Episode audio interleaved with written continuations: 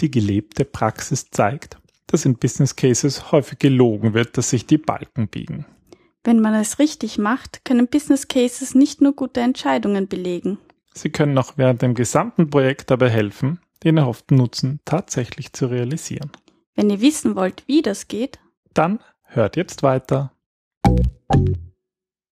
Sie hören den Business Analyse Podcast. Wissen was zählt für Problemlöser und Querdenker mit Ingrid und Peter Gerstbach. www.businessanalysepodcast.de Hallo und herzlich willkommen zu einer neuen Episode unseres Business Analyse Podcasts. Wissen was zählt. Mit Ingrid. Und Peter.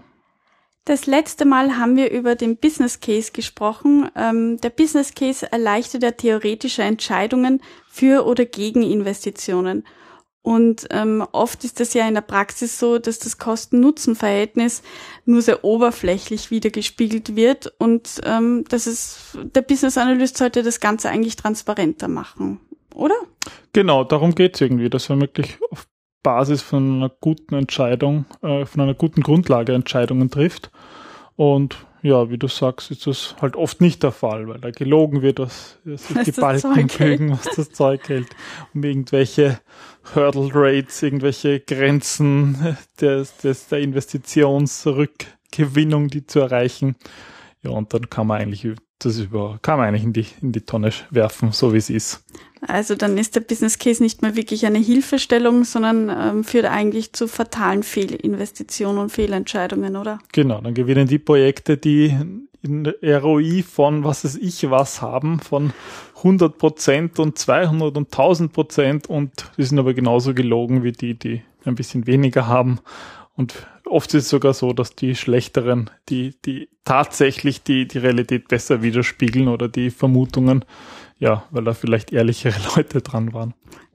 Na gut, dann ähm, erzählst du uns jetzt, wie, wie das wirklich ist mit dem Nutzen und wie der Transparenz dargestellt werden kann, beziehungsweise ähm, wie, inwiefern der Nutzen zielführend auch aufgeführt werden kann. Ja, in der, in der letzten Episode, da ging es ja um, um den ähm, Benefits Dependency Network. Also das ist ein Ansatz, der sich eigentlich sehr bewährt hat, ähm, und mit dem er versucht, den Nutzen nicht einfach nur zu sagen, okay, unsere, wir haben jetzt drei Vorteile, sondern da ein ganzes Netzwerk aufzubauen. Von, mhm. Begonnen von den Treibern, warum macht man eigentlich etwas, ähm, zu dem Nutzen, daraus Ziele abzuleiten und daraus wiederum Nutzen und dann ähm, Veränderungen, die notwendig sind und das führt im letzten Schritt auch zu den IT-Änderungen, also mhm. zum Beispiel Einführung von neuen Systemen. Also dass man nicht nur sagt, wir beginnen mit dem IT-System oder wir beginnen mit der Prozessveränderung, dass man, sondern dass man sich überlegt, okay, woher kommt das alles? Mhm. Ja, und der nächste Punkt ist dann eigentlich, dass man sich jetzt konkret beim Nutzen überlegt, okay, was, was tut man da eigentlich und wie kann man den jetzt wirklich, ähm, wirklich messen? Okay, und gibt es da irgendwie eine Kategorisierung oder? Ja, also so wie bei, bei vielen Methoden in der Business-Analyse ist es einfach hilfreich, so im Kopf, so im Geist der Kategorien zu haben, dass man einfach nichts vergisst. Mhm. Und im, wenn man, wenn es um Nutzen geht, dann ähm, schlage ich davor, drei Kategorien zu verwenden. Das erste ist, ein Nutzen kann sein oder kann realisiert werden dadurch, dass man irgendetwas Neues tut, mhm. was man bisher nicht getan hat, dass man Dinge besser macht, also sie optimiert. Oder drittens, indem man aufhört, Dinge zu tun, die vielleicht nicht so schlau sind. Okay, ähm, also neue Dinge tun bei, was wäre das jetzt zum Beispiel? Also das wäre jetzt zum Beispiel, äh, eine Firma hat bisher nicht systematisch die Kunden angesprochen und beginnt einfach damit. Schafft vielleicht ein, ein, ein Newsletter-System an, mhm. in dem sozusagen Aussendungen gemacht werden können oder schafft sich ein CRM-System an, um zu erfassen, welcher Kunde auf welches Angebot Interesse gezeigt hat, um systematisch einen Vertrieb durchzuführen. Also von Null aufbauend. Genau. Okay, und das ähm, Dinge besser machen, optimieren, das ist ja deine Spezialität. Ja, ich sag mal überhaupt, das ist eigentlich die Spezialität fast aller Firmen, einfach bestehende Praktiken zu verbessern wenn es einen Serviceprozess gibt, den zu schauen, wo kann man Kosten sparen, das kann ein Optimieren sein, wie kann man Zeit sparen, ähm, wie kann man es effizienter gestalten, das wäre sozusagen diese, diese zweite Kategorie. Und wieso ähm, ist das die häufigere Kategorie? Naja, weil eigentlich ähm, das einfacher ist, von etwas Bestehenden auszugehen. Okay. Wenn man halt hm, einen Prozess hat, der aus 27 Schritten besteht, dann wissen halt, da muss man die Leute fragen und die können meistens sagen, naja, also wir haben eigentlich ähm, beim Schritt, wo wir dem Kunden ein äh, Angebot unterlegen, das kostet uns die meiste Zeit. Und wenn wir mhm. dort ähm, effizienter vorgehen und vielleicht eine IT-Unterstützung haben, dann, dann werden wir effizienter und schaffen in, in weniger Zeit mehr Angebote rauszuschicken. Und das ist halt, weil einfach, es ist halt bekannt, wo der Schuh drückt. Aber ist das auch effizienter oder? Naja, das muss man von Fall zu Fall sich anschauen. Okay. Was halt das Problem ist, dass man oft optimiert und nicht dran denkt, mal wirklich ganz neue Dinge zu machen. Mhm. Aus der ersten Kategorie oder eben aus der dritten Kategorie auch mal aufhört, Dinge zu machen, die sich als nicht so sinnvoll erwiesen haben. Mhm. Weil wenn man das, wenn man, wenn man das nicht lernt, auch Dinge wieder sein zu lassen und wieder zu stoppen, dann gibt's immer neue Prozesse, immer neue Systeme und es wird nichts abgeschaltet, es wird nichts wieder aufgelassen. Es wird nur komplizierter eigentlich und genau. unübersichtlicher. Genau. Deswegen ist ganz gut, in allen drei Kategorien zu denken. Also neue Dinge tun, Dinge besser machen und aufhören. Mhm. Ähm, okay, und im nächsten Schritt wollen wir dann den Nutzen explizit machen, wenn ich dich richtig verstanden habe. Und genau. Ähm, ein Nutzen ähm, kann man ja nicht immer in Eurobeträge sichtbar machen. Was gibt es denn da für Möglichkeiten? Ja, das ist eigentlich ein ganz ein wesentlicher Punkt bei diesem Ansatz, dass man sich dessen auch bewusst macht, dass das nicht geht, jeden Nutzen in Euro zu berechnen und dass das auch gut ist so, weil hier passiert dann oft der Fehler, dass unerfahrenere ähm, Leute beginnen, naja, ich muss das ja irgendwie hochrechnen in Euro, aber alles, was mhm. nicht irgendwie eine, ein, ein, eine Zahl dran hat, das zählt irgendwie nicht. Aber dazu kommt es dann oft zu diesen verrückten Annahmen, wo man dann Effekte hochrechnet, ähm, die dann ja, zu einem wahnsinnigen Return on Invest führen, der aber überhaupt nicht gerechtfertigt ist. Mhm. Und was gibt es da für Kategorien ähm, in Nicht-Euro-Beträgen? Ja, da, da muss man sich eigentlich überlegen, wie weit kann ich sozusagen gehen. Das sind eigentlich vier Stufen. Ähm, und zwar der, die oberste Stufe ist die Stufe des finanziellen Nutzens, wo man wirklich sagen kann, okay, das bringt uns x Euro, dieser, mhm. dieser Effekt. Ähm, die eine Stufe darunter geht es um den quantifizierbaren Nutzen, beziehungsweise wenn das auch nicht möglich ist, um einen so messbaren Nutzen. Und die unterste Stufe ist die Nutzen, der eigentlich nur noch beobachtbar ist. Mhm. Was bedeutet, dass er nur noch beobachtbar ist? Also beobachtbar davon von reden wir dann, wenn, wenn man eigentlich keinen echten Geldwert hinterlegen kann und im Grunde nur Leute fragen kann, ähm, ob der Nutzen nachher, also wenn das Projekt mhm. erfolgreich war, wenn die Veränderung durchgeführt worden ist, ob der Nutzen eigentlich realisiert worden ist, ob er wirklich eingetreten ist. Und was ist da der Unterschied zwischen dem messbaren Nutzen? Naja, da frage ich eigentlich zum Beispiel, wenn wir ein Beispiel des Vertriebs bleiben und man sagt, naja, wir wollen irgendwie die, ähm, die, die Kundenzufriedenheit erhöhen, mhm. kann man jetzt sagen, naja, wir haben die nie gemessen, die Kundenzufriedenheit. Wir wissen eigentlich auch gar nicht, wie wir das sinnvoll messen können. Wir fragen einfach unsere Vertriebler, ähm, die sollen uns sagen, habt ihr das Gefühl, dass durch diese Maßnahme die Kundenzufriedenheit gestiegen mhm. ist?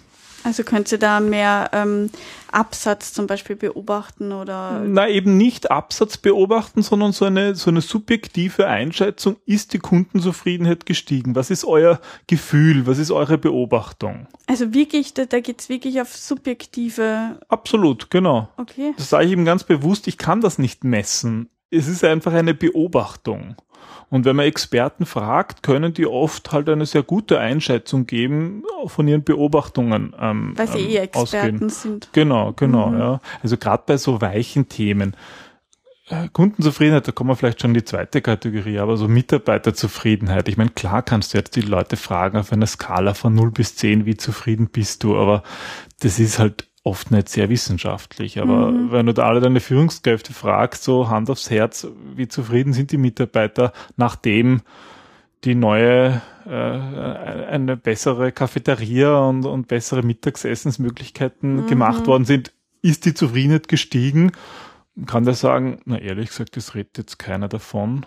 Oder sagen, ja, die sind super und die reden jetzt viel miteinander und treffen sich und sind deutlich glücklicher. Mhm. Bleiben länger, haben weniger Krankheitstage, ist mir alles aufgefallen. Ja, aber die Krankheitstage könnte man halt auch wieder messen. Das wäre schon wieder irgendwie anders auch möglich. Meine Güte, ist das kompliziert. Naja, das ist eben nur die erste Stufe. Und die ist eigentlich, die ist halt eigentlich sehr simpel, aber halt oft, oft geht's nicht besser. Und wenn wir aber einen Schritt weiter machen, in der Stufe zwei versuchen wir den Nutzen wirklich messbar zu machen. Also da tatsächlich KPIs dahinter zu legen, also so Key Performance Indikatoren, wo man sagt, okay, ähm, wir können das jetzt tatsächlich messen. Das wäre zum Beispiel bei der Kundenzufriedenheit, dass man diesen äh, Net Promoter Score einführt, wo man sagt, ähm, würden Sie die Firma XY weiterempfehlen. Das ist, hat sich ja in den letzten Jahren, ist es ja eine sehr beliebte Maßnahme gewesen. Das mit dem Messen, das bringt halt nur dann los, wenn man es auch vorher schon gemessen hat. Weil dann kann man halt schauen, okay, was habe ich vorher gemessen an Kundenzufriedenheit, was habe ich nach der Maßnahme gemessen und kann schauen, das wäre dann sozusagen mein Nutzen. Kundenzufriedenheit oder Weiterempfehlungsrate von 50 Prozent auf 60 Prozent Okay. ist wirklich messbar. Also haben wir den beobachtbaren, den sehr subjektiven Ansatz, Ja, dann messbaren Nutzen und dann hast du, glaube ich, den quantifizierbaren Nutzen genannt als dritte Stufe. genau. Und beim quantifizierbaren Nutzen, da kommt nochmal sozusagen ein, ein Schritt dazu. Und zwar sind wir da dann schon in der Lage, eine Vorhersage zu machen. Wie wird sich unsere Messung, ähm, wie wird sich die verbessern? Okay. Wenn wir nochmal das Beispiel hernehmen, ähm, Mitarbeiterzufriedenheit und irgendwie die Investition in eine neue Cafeteria, da kannst du eigentlich vorher nicht wirklich sagen, wird das einen Ausflug, einen Einfluss haben auf die Mitarbeiterzufriedenheit. Man kann es so annehmen, ja, ich schätze schon und vielleicht deswegen sagen, deswegen tun wir es, aber wirklich wissen, dass man sagen kann, es steigt um 10 Prozentpunkte, das geht nicht, weil dafür sind einfach Menschen, das sind keine Roboter, die dann, die dann glücklicher sind, wenn es gutes Essen gibt. Das, so, so einfach ist es nicht. Aber könnte man zum Beispiel sagen, aufgrund von Vorerfahrungen oder in einer ähnlichen Firma mit einer ähnlichen Situation hat es Besserung gegeben? Ganz genau. Und da gibt es halt viele Varianten, wie man so einen Nutzen quantifizierbar machen kann. Und das eine ist, wie du sagst, dass man vergleicht in anderen Branchen, wie das ist, ob es da Erfahrungswerte gibt, die, die halt gültig sind, auch für die eigene Branche zum Beispiel, oder dass man einen Piloten durchführt. Also ich, wenn man 17 Standorte hat, dann macht man es halt einmal auf eine, man schaut, was passiert. Und da gibt's ja viele, viele Varianten, wie man das machen kann. Und ja, wenn man die Faktoren kennt, die auf unser Modell wirken, dann kann man halt auch eine, eine, eine wirkliche quantifizierbaren Nutzen machen und sagen, wenn wir die Maßnahme durchführen, bringt uns das ja so und so viel Prozent an mehr Umsatz, mehr glücklich, was auch immer. Mhm. Mehr Motivation. Ja. Na, und in der vierten Stufe bringt es uns dann wirklich x mehr Euros, oder? Genau. Auf Basis dieser, dieser quantifizierbaren Messwerte wir dann oft auch wirkliche Eurobeträge hinterlegen. Ähm, das ist auch sehr, natürlich hängt stark davon ab, was wird eigentlich geändert. Zum Beispiel Prozessdurchlaufkosten. Wenn ein Prozess ähm, statt zehn Minuten Durchlauf nur noch fünf Minuten braucht, also auch weniger, weniger Zeit von der Mitarbeiter darin aufgewendet wird, nein, dann kann der doppelt so viele Fälle beantworten und die Mitarbeiter können äh, andere Aufgaben übernehmen. Oft halt werden sie halt natürlich, werden halt auch so auch ähm, Entlassungen vorher schon irgendwie berechnet, wie viele weniger man hat. Ähm, aber im Endeffekt geht es darum zu sagen, okay, wie viel schneller kann ich zum Beispiel agieren, was spare ich mir wirklich ein ähm, oder auch an, an, an externen Dienstleistern, an Material, das ich weniger brauche, weniger Lager, das ich vor Ort halten muss. All das kann man ja dann wirklich umrechnen in Euro, was bringt's. Ähm, das sind jetzt vier verschiedene Stufen. Ist das so eine Art, dass ich sage, ich gehe ähm, vom ersten Stock hinauf in den vierten Stock und versuche die, die Kosten so aufzuschlüsseln oder? Genau, das ist eigentlich so sinnvolles Vorgehen. Ich fange mal mit Beobacht an, beobachtbar an, dann überlege ich mir, okay, kann ich es messen, kann ich es quantifizieren und wenn das auch geht, dann kann ich es kann ich's, ähm, wirklich in, in, in Euro-Beträge umrechnen. Gibt es da auch einen Aufzug? Naja, Ich sage, ich steige bei eins ein und steige bei vier wieder aus. nicht wirklich. Eigentlich muss man das Verdammt. alles machen. Muss man zu Keine. Abkürzung. Okay. Das ist halt oft wirklich das, der Fehler, der gemacht wird, dass ich irgendwie sage, na ja, aber wenn die Mitarbeiter zufriedener sind, dann dann sind ja auch die Kunden zufriedener und dann verkaufen die mehr und dann arbeiten die mehr für weniger Geld. Das heißt, es bringt uns zehn Prozent mehr Gewinn. Das ist halt einfach nicht, das kann man einfach nicht so rechnen. rechnen. Ja, und dann kommt man auf so wahnsinnige Return on Invests von 100 Prozent, 1000 Prozent, was weiß ich was. Okay, na gut, ja, das klingt irgendwie logisch. Ähm, und wenn ich jetzt alle Investments, die ich in einem, einem Business Case habe, ähm, so aufschlüssel, dann, dann wird das wahrscheinlich auch vergleichbarer. Oder was ist der Vorteil eigentlich davon? Genau, man kann dann eigentlich jede Stufe miteinander vergleichen. Also im, im besten Fall haben wir natürlich möglichst viel wirklich finanziell bewertet. Und mit dem Teil kann ich dann eine, ja, sozusagen Finanzmathematik anwenden, kann ähm, mir ebenso die Kosten überlegen und dann daraus den Business Case rechnen. Also eigentlich das, was oft nur unter Business Case äh, verstanden wird. Also den finanzmathematischen mhm. Teil. Kann ich mir so auch Risiken oder, oder mögliche Stolpersteine ähm, sichtbar machen? Naja, das sollte man zumindest machen. Also es geht halt drum den, über den Nutzen haben wir jetzt relativ lang gesprochen. Auf der anderen Seite natürlich auch die Kosten sich anzuschauen, mhm. ähm, die ja oft leichter sind, gerade in IT-Projekten ist zwar auch nicht einfach, werden jetzt viele sagen, das stimmt natürlich, ähm, aber im Vergleich zum Nutzen trotzdem noch, noch viel einfacher. Ja, und das Risiko müssen wir eigentlich auch betrachten beim Business Case, weil das sozusagen die Wahrscheinlichkeit sagt, dass, dass dieser Nutzen überhaupt realisiert werden kann. Also es kann nicht sein, dass ein sehr großer Nutzen allerdings auch eine hohe Unsicherheit birgt, dass es tatsächlich ähm, ähm, genutzt werden kann, weil es zum Beispiel vom allgemeinen Marktumfeld abhängt. Das mhm. sollte man eigentlich auch mit berücksichtigen. Und ähm, wann würdest du jetzt ein Business Case erstellen? Das hatten wir ja in der ersten Folge schon wirklich am Anfang eines Projekts, um da auch Entscheidungen zu treffen, oder? Ja, was anderes hat keinen Sinn, aber was halt ganz wichtig ist, ist, dass der Business Case immer wieder aktualisiert wird. Okay. Also wirklich auch als innerhalb des Projekts. Genau, auch innerhalb des Projektes und mh, mm, ja, manche Projektmanagement-Methoden, wie zum Beispiel äh, bei Prince 2, machen, fordern das auch explizit mhm. und sagen eigentlich zumindest bei jedem Milestone oder, oder generell, wenn sich was ändert, dass dann der Business Case angeschaut wird und nur dann ist es auch wirklich sinnvoll. Leider, also gelebte Praxis von 95 Prozent aller Firmen, sage ich mal, ist, dass der einmal gemacht wird, weil er gemacht werden muss mhm. und dann eigentlich in der Lade verschwindet und nicht mehr angeschaut wird. Nur noch, wenn es Eskalationen gibt, noch. Genau, um dann später hinterher zu sagen, wer schuld ist, äh, so mhm. nach dem Motto.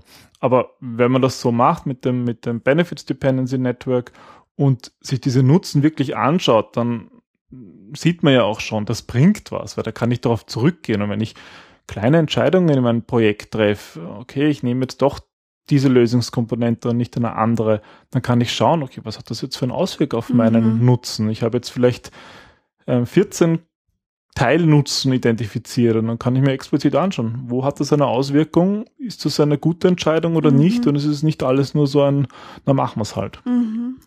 Das klingt ja sinnvoll.